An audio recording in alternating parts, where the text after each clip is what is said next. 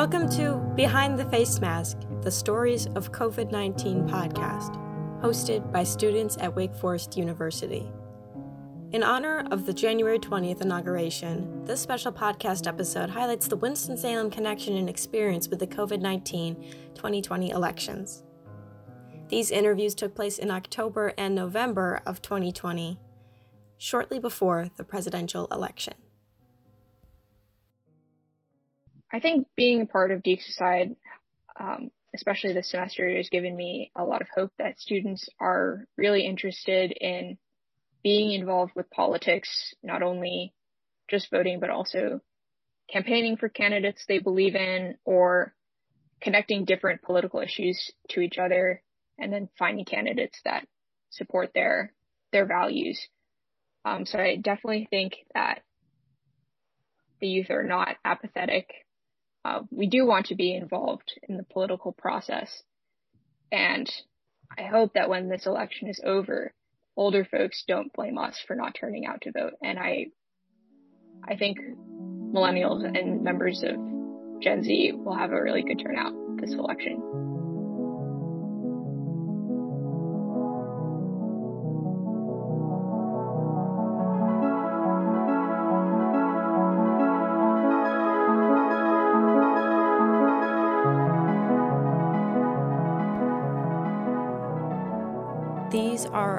Voices from the 2020 election. Reverend Ford. I've been in ministry uh, for a number of years now. I've served as a senior pastor at some church somewhere uh, for a good 11 plus years now. Uh, first served as senior pastor at a church in Chicago. My name is Jake Geller Goad, he, him, his pronouns, and I'm the campus organizing director with a nonprofit, You Can Vote. Chloe Griffin. I am currently at Wake Forest School of Divinity. Okay. And um, are you just generally studying divinity? Do you have a concentration? What does that look like? Um, I'm looking at doing a concentration in interfaith literacy and leadership. Elizabeth McDonald. I got involved in Deacs Decide the spring of spring semester of this year, so spring 2020. And Drew Skilton. Uh, I've been a part of the uh, College of Christ North Carolina for over a year now. I help uh, with their communications on social media, uh, but also help here at Wake Forest make sure we're getting out the vote.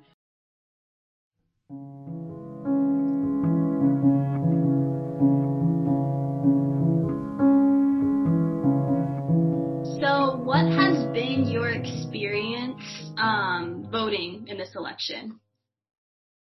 Well, I took the family and we voted early this past Sunday over at the Anderson Center. I was, I was very intentional about that because Yeah. one of the early fights I engaged when I got down here was fighting to get that Anderson Center back open as a polling site. Really? Okay.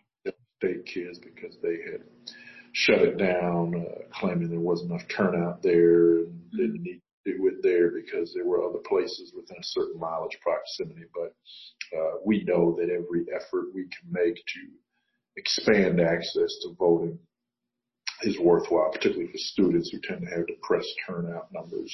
hmm So we went and voted over there, voted on Sunday afternoon because that was another part of the fight was getting souls to the polls restored because Mm. that was that had been there in the past, had been very successful, and for those reasons they had moved to take it out, and we had to fight to get it back. And so we went and voted on Sunday afternoon at the Anderson Center, and uh, we're in and out. You know, no lines, no uh, no problems. Great. Uh.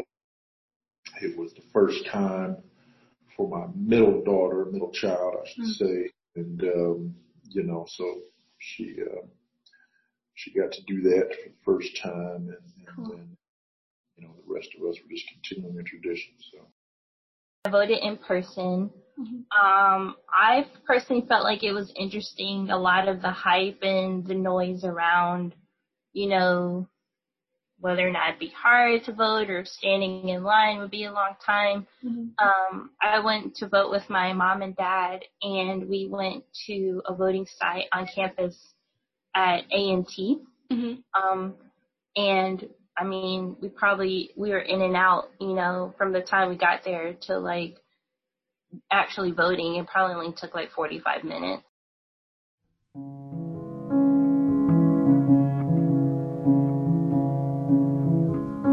Um, how would you tell people to prepare for voting, not only in this election but for um, upcoming elections as well, locally and nationally?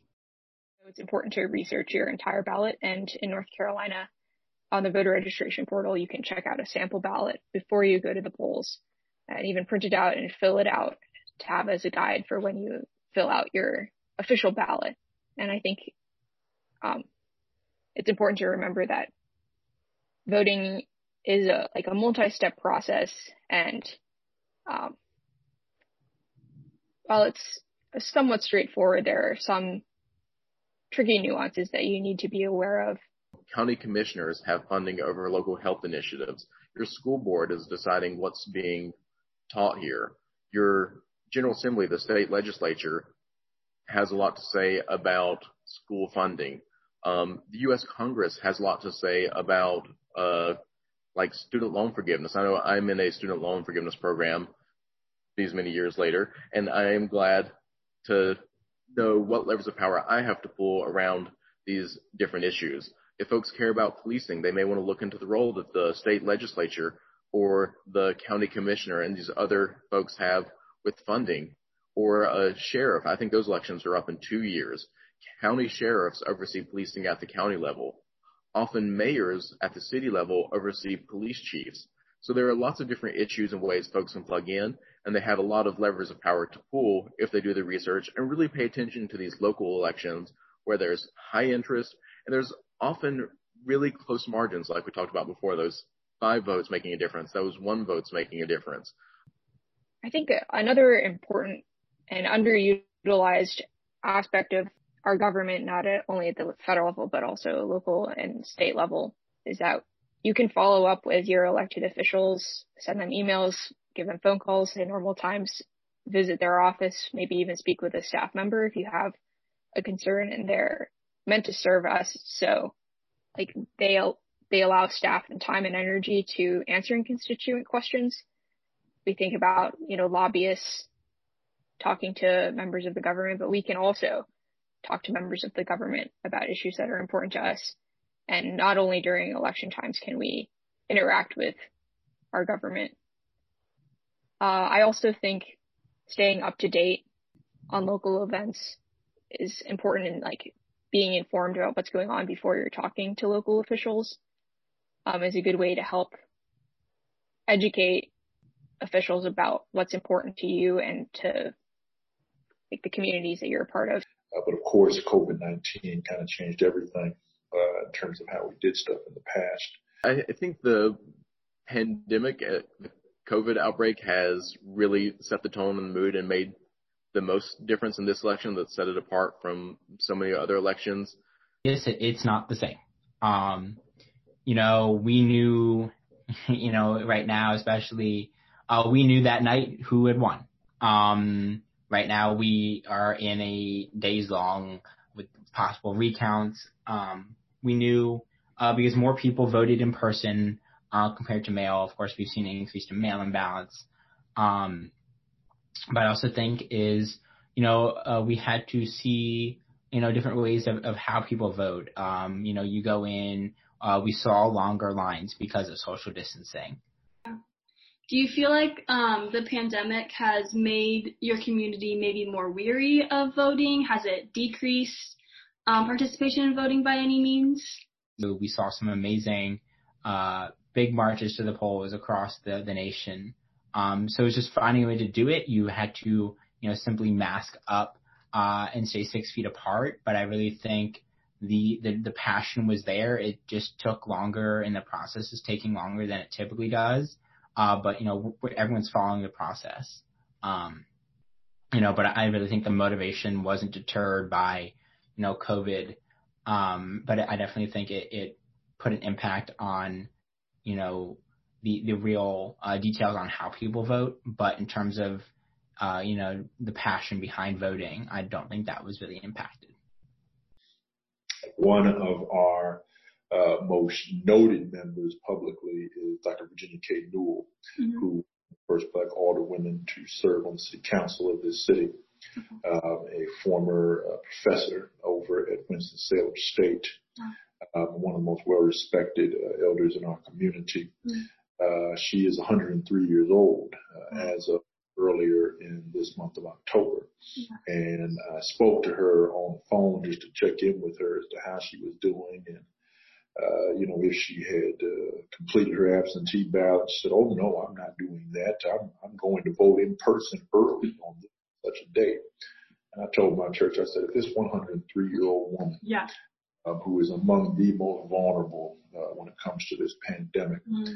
Uh, can show up to vote early in person, I really don't want to hear any excuses from the rest of you. So, no, I think everywhere across the United States, we've seen a spike in voting um, and it makes me really happy. Um, but we can't stop. Um, we can't just stop now.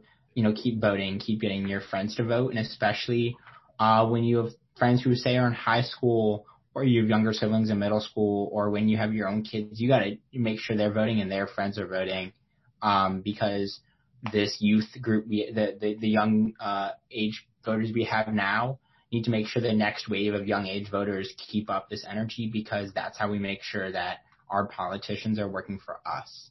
Um, because, you know, if not, the youth vote does have the potential to flip elections easily. Um, and if the youth vote keeps up, I think our politicians are going to pay more attention to the youth, uh, as we've seen slowly but surely increasing. Um, but you know, just keep up the energy. Um, but yeah, you know, it's, you know, high high voter turnout. I'm really happy with it, uh, but I really hope it continues from uh, if it's just a local election or if it's a midterm or if it's the next presidential election. Just keep up the energy. Uh, there's a reason, Kylie, why you see T-shirts, uh, vote or die, and, and vote like your life depends upon it, and all that. Uh, black people in particular, uh, those of us who are conscious of our history, which is how hopefully more of us than, than less of us, mm-hmm uh, recognize that we have shed a lot of blood, sweat, and tears um, just to secure uh, the real right to vote. Uh, mm-hmm. Civil Rights Acts were passed shortly after the Civil War, but they were meaningless because no one was ready to enforce them. Mm-hmm. And that's why we had to come back around 100 years later and, and have the civil rights fight that we had. Mm-hmm. So uh, voting, uh, as far as I'm concerned, is, is something everyone, you know, who walks around in, in skin like that that I'm in, uh, simply has to understand uh, mm. they have to do uh, with a sober understanding that it won't fix everything by any stretch of the imagination, uh, but that if we don't do it, uh, we'll fix nothing. And I think COVID has prepared our generation, as for our first election being so uh, complicated, relatively speaking, that we'll be ready for the next time an election um, doesn't need to have so many complications when it comes to voting and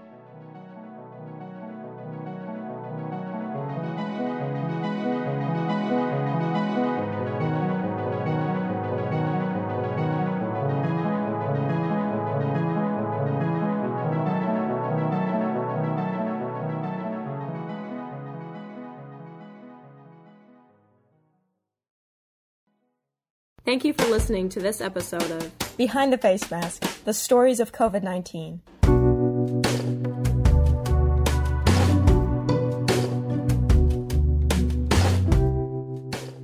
Please continue on to hear the rest of this series on Spotify, Apple Podcasts, or visit our website at communityengagement.wfu.edu forward slash behind the mask. If you want to share your story and you experienced this pandemic in the Winston-Salem area, please feel empowered to reach out to communityengagement at wfu.edu.